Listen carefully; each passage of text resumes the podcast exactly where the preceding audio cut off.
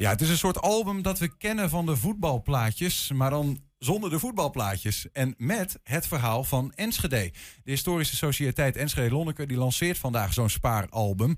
En dat veronderstelt de betrokkenheid van een supermarkt. En dat klopt ook. Ja. De Historische Sociëteit die doet namelijk een 1-2'tje met de plaatselijke Jumbo. Aangeschoven Dick Buursink, voorzitter van die Historische Sociëteit. Dick, welkom. Dank u. En jeugdsentiment, was dat de reden om dit te starten? Nee, dat u weer kunt sparen?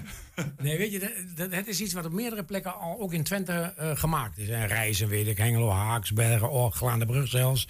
En wij werden daarmee geconfronteerd. Iemand zei tegen ons, waarom doen jullie dat niet? En want het zou ook voor Enschede fijn zijn als je een album hebt waar je kort samengevat de geschiedenis van de stad zichtbaar kan maken. Want heel veel Enschede's weten eigenlijk niet goed, hoe hun eigen geschiedenis is. En die is heel bijzonder hoe die gelopen is. Dus wij zeiden tegen de mannen van Jumbo, allemaal mannen, zou het niet interessant zijn om voor Enschede zo'n album te maken?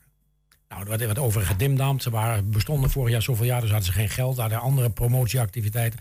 Maar in november zeiden ze, ja, nou zijn we eraan toe. Dus wij kregen in begin december in een bijeenkomst met de Jumbo-managers de vraag of wij in staat waren om voor eind februari de geschiedenis van Enschede te beschrijven en dan ongeveer 300 foto's die samenhingen met die geschiedenis aan te leveren. Ja, dat waren gezellige maanden dan daarna. Nou ja, wij zijn niet voor een kleintje vervaard. En ik dacht, ja, maar dat is natuurlijk wel een prachtige kans.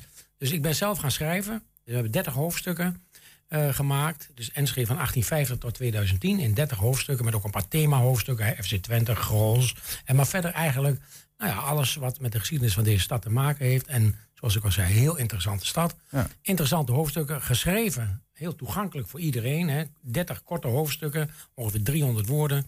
Met daarbij passend bij dat tijdsbeeld van dat stuk tekst. Foto's die erbij horen. En die foto's kan je dus inderdaad sparen. Bij de Jumbo, als je voor een tientje boodschappen doet, mag je het boek gratis ophalen. Het is echt zeer de moeite waard, dus ik raad iedereen aan. Dus jij hebt het boek geschreven, wij moeten de plaatjes erbij sparen. Ja, ik heb het boek geschreven, maar uiteraard is er een redactiecommissie. Hè, die hebben meegelezen en aanwijzingen en veranderingen. Afijn, dat is, de redactie heeft dus uiteindelijk de zaak goedgekeurd. We waren eind februari klaar. We leven nu eind maart. Het boek is in een oplage van 16.000 exemplaren bij de Jumbo te verkrijgen. Bij alle Jumbo-vestigingen in Enschede verkrijgbaar. Mm-hmm. Dat betekent 1 op de 10 Enschede'ers als die zo'n boek haalt. En dat is natuurlijk onze doelstelling. Hè, de bewustwording rond die geschiedenis. 1 op de 10 haalt het boek. Omdat je die plaatjes ook zelf in moet plakken, moet je ook het hele boek wel door. Hè, en, ik hoor maar dan wordt het vechten bij de kassa. Nou ja, dat is natuurlijk altijd een interessante zaak. Je hebt 13 weken de tijd om, om alle 288 plaatjes bij elkaar te sparen. Je krijgt er bij elk tientje boodschappen krijg je er 4. Dus normaal gesproken zou je dat wel ongeveer moeten kunnen redden. Ja. Maar er is altijd een uitwijkmogelijkheid. 28 mei aanstaande is er de grote Jumbo Plaatjesalbum Ruildag. Ah, de hele dag bij alle vestigingen van de Jumbo in Enschede kan je de ontbrekende plaatjes proberen te sparen. Maar krijg je het boek pas als je alle plaatjes hebt dan? Nee, je kan het boek ophalen. Ja, vanaf dus, vandaag is het boek moet je als een wie er weer gaan nu zorgen dat je het boek krijgt. Eerst even dit gesprek afluisteren en liefst nog de hele uitzending. Ja. Maar zullen we even een kijkje nemen? Even een korte quick peek in het boek, Dick. De voorkant, hè? Ja. Enschede, mijn stad. Nou, met de textiel, hoe kan het anders? Ja. Ja, je zegt ook, hè, vanaf 1850 heeft die stad eigenlijk een geschiedenis. Ja, is wel iets eerder misschien al, maar... Ja, hij heeft al een oude geschiedenis. Maar laat ik zeggen, tot 1850 was het een dorp in de periferie, in de rand van Nederland. Slecht verbonden met de wereld. Er liepen nauwelijks wegen naartoe, geen waterwegen. Van alles niks. Mm-hmm. En dan is het heel bijzonder. De stad had rond 1850 ongeveer 3.500 inwoners. En dus nu, 160 jaar later, is het een stad met 160.000 inwoners. En dan is de interessante kwestie: hoe is het mogelijk dat op zo'n plek aan de rand van Nederland, met die slechte verbindingen en een kleine bevolking, hoe is het mogelijk dat daar in die eerste 50 jaar tot 1900... zo'n onwaarschijnlijke industriële ontwikkeling heeft plaatsgevonden? We waren, ik heb dat ook in het boek nog wel weer geschreven, rond 1915 was ruim 20% van het bruto nationaal product van Nederland werd hier in Twente georganiseerd. En Stork natuurlijk, maar ook al die textielfabrieken.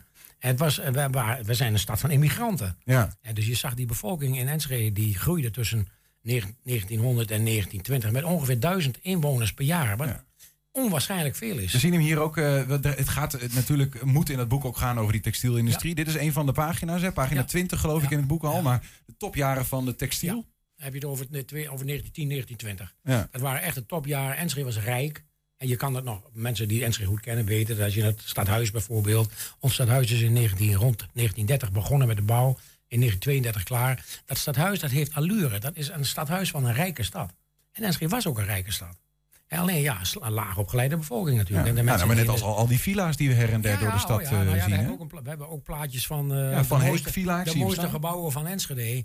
En dat zijn natuurlijk voor een groot deel zijn dat de fabrikantenvilla's. Hè. De witte villa aan de Olde Zalsenstraat, Zonnebeek, hè, daarbij, achter de Rutbeek, het Hoge Boekel. Ik ben daar vorige week nog weer geweest. Ook een Van Heek. Ja, een prachtige gebouwen. Maar ook ons V&D bijvoorbeeld. Ons oude V&D bij Plein de Graaf. Ja, ook een fantastisch mooi gebouw. Wat mezelf wel eens opvalt op het moment dat ik onlangs een keer, ik weet niet hoe ik erop kwam, maar ik stuitte op een presentatie met allemaal foto's van oud-Enschede. Ja, en dan denk je ineens van, verrek ja, dat is eigenlijk best wel een mooi pand. En ik loop door de stad en ik zie dat pand en ik zie je met nieuwe ogen. Ja. Dan word je, maar dat is ook de inzet van ons. Hè, dat je veel meer bewust bent van de bijzondere geschiedenis, maar ook van de bijzondere gebouwen die erbij horen. Janink aan de Haaksbergstraat. Het is natuurlijk een kathedraal van de textiel, zeg ik altijd. Ja. Mijn opa heeft er gewerkt. Die is er overigens in de 30 jaren vanwege de staking uitgezet. Dat had je toen. Directeur, als je staakte, dan werd je op de keien gezet. En die is dus vervolgens bij de Bato terechtgekomen. Dat was een wat meer coöperatieve textielfabriek waar je dan wel weer aan de slag kon. Maar ook dat is geschiedenis, mensen. Dus die sociale strijd hebben we er ook in zitten. Ja. De strijd van de arbeiders tegen de uitbuiting door de textielfabrikanten. Maar ja, dezelfde textielfabrikanten hebben de stad ook gemaakt. Ons Rijksmuseum, het Volkspark. Er zijn heel veel sporen van de rijkdom van die textielfabrikanten. Dat was de florerende kant van Enschede. Maar we kennen natuurlijk ook vele rampen. De laatste staat in onze eigen geheugen gegrift. Maar in 1862 natuurlijk die grote stadsbrand. Daar zit ook een pagina van in. Dat heb ik gedaan omdat wij denken dat die stadsbrand mede een boost gegeven heeft die groei van Enschede. Kijk, als alles platbrandt, die kleine fabriekjes die er toen waren, goed verzekerd overigens. Dus je krijgt verzekeringspenningen. Dan bouw je nieuwe fabrieken met de nieuwste soort machines. Dan ben je opeens de modernste textielindustrie van Nederland. Ja. En dat heeft natuurlijk een enorme boost gegeven. Nou ja, dus, de stad. Ik zou bijna denken dat het een conspiracy was. Om Enschede op een hoger plan te tillen. Het was al de tweede stadsbrand hoor. Er is ergens in de 17e of 18e eeuw ook al een stadsbrand geweest. Maar goed, daarna hebben we natuurlijk de vuurwerkramp gehad. Dat is ook weer een boost aan de stad gegeven. Hè. Het lijkt wel alsof Enschede.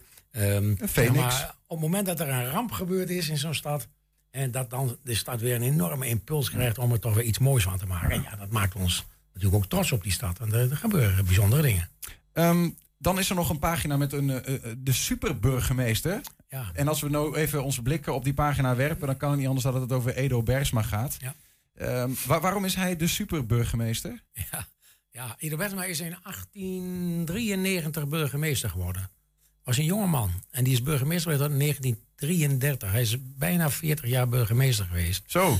Dat komt eigenlijk nooit voor. Maar hij was niet alleen burgemeester van Enschede. Hij was voorzitter van de Vereniging van Nederlandse Gemeenten. Hij was Eerste Kamerlid. Hij was voorzitter van het Nederlands Rode Kruis. Hij was voorzitter van... Bij God, je wilt het allemaal niet weten.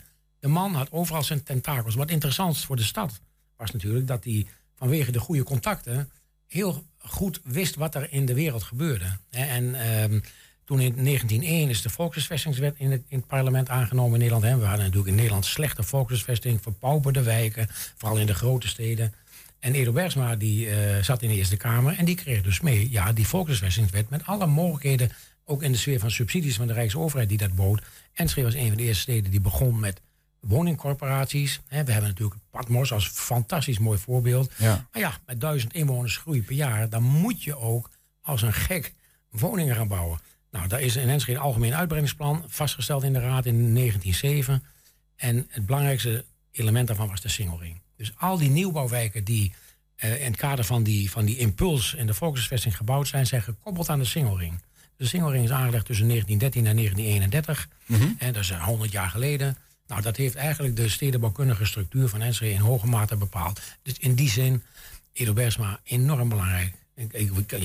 Wij hadden al vroeger riolen, we hadden natuurlijk waterleiding, we hadden een afvalinzameldienst. Toen al met elektrische inzamelvoertuigen. Dat kwam omdat hij heel goed wist wat er speelde. En dat hij in het westen van het land in de politiek zat en eigenlijk oren en ogen overal had.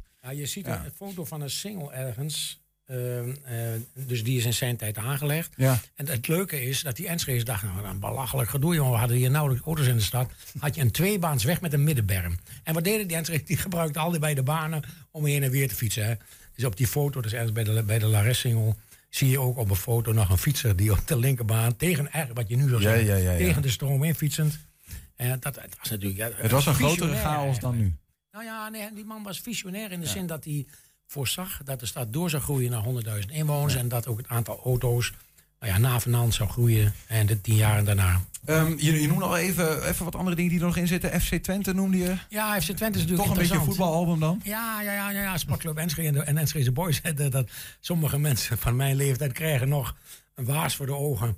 En dat hun club opgeofferd is aan de fusieclub FC Twente. Mm-hmm. Maar dat is ook... Dat is voor Enschede onwaarschijnlijk belangrijk. Hè. De club is om te voorkomen dat Sportclub Enschede zich bevoordeeld voelde. Hè. Dus de naam Enschede mocht niet in de clubnaam komen. Dus het werd FC Twente. En dat is natuurlijk een briljante set geweest. Want daarmee was het opeens een club niet van Enschede, maar een club van Twente. En FC Twente is natuurlijk, heeft natuurlijk een mooi verleden. Hè. We hebben natuurlijk kampioenschap in 2010 gehad. We hebben natuurlijk de bekerwinnaar een paar keer gehad. We hebben prachtige wedstrijden. Dus ja, dat hoort eigenlijk bij Enschede. En als je het nog hebt over de trots van Enschede's, dan is hij voor een deel gekoppeld aan FC Twente. En wat ik ook leuk vind, is dat FC Twente de club van iedereen is. Dus ik heb mijn schoonzoon, zo'n halve hooligan, die zei, jongen, wij staan daar met Marokkaanse jongens en met jongens van Turkse oorsprong, weet je. En iedereen is fan van FC Twente. Ja. Dus dat is ook voor de integratie, is die club eigenlijk ontzettend belangrijk. Dick, onze tijd zit erop. Ik wou je eigenlijk gewoon vragen van nog wat onderwerpen aan te stippen die erin zitten, gewoon op trefwoord. Maar ik ben zo bang dat als ik zo'n onderwerp noem, dat ik dan weer voor een kwartje terugkrijg. Ik vind voor Enschede wat wel heel belangrijk is, die sociale strijd.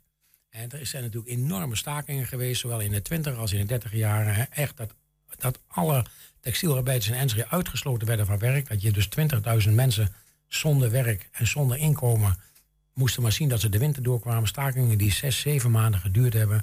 Nou, dat is wel een heel bijzonder hoofdstuk van Enschede. En dat heeft er ook toegeleid dat overigens de Enschede's uiteindelijk niet meer in het textiel wilden werken. Je weet, ik kom uit een gezin met 15 kinderen. Mijn vader werkte in het textiel. Bij Holland aan de Parkweg. En mijn vader zei, er geeft hier niemand in het textiel werken. Kijk, en dat was het gevolg van toch wel die slechte arbeidsvoorwaarden in de textiel. Ja. Wil je het nou nog allemaal rustig nalezen? Haast je dan na onze uitzending naar de Jumbo. Dat zou ik wel doen. 16.000 zijn er verkrijgbaar. 1 op de 10, dus neem een boksring mee. Nee, doe dat vooral niet. Maar zorg dat je er eentje te pakken krijgt. En ga lekker sparen. Het Jumbo spaaralbum van de stad Enschede. Superleuk idee, Dick. En ik ben benieuwd naar de uitvoering. Ik zie al wat mooie dingen voorbij komen. Het is prachtig geworden. Ja. Dick Buursink, dankjewel. Graag gedaan.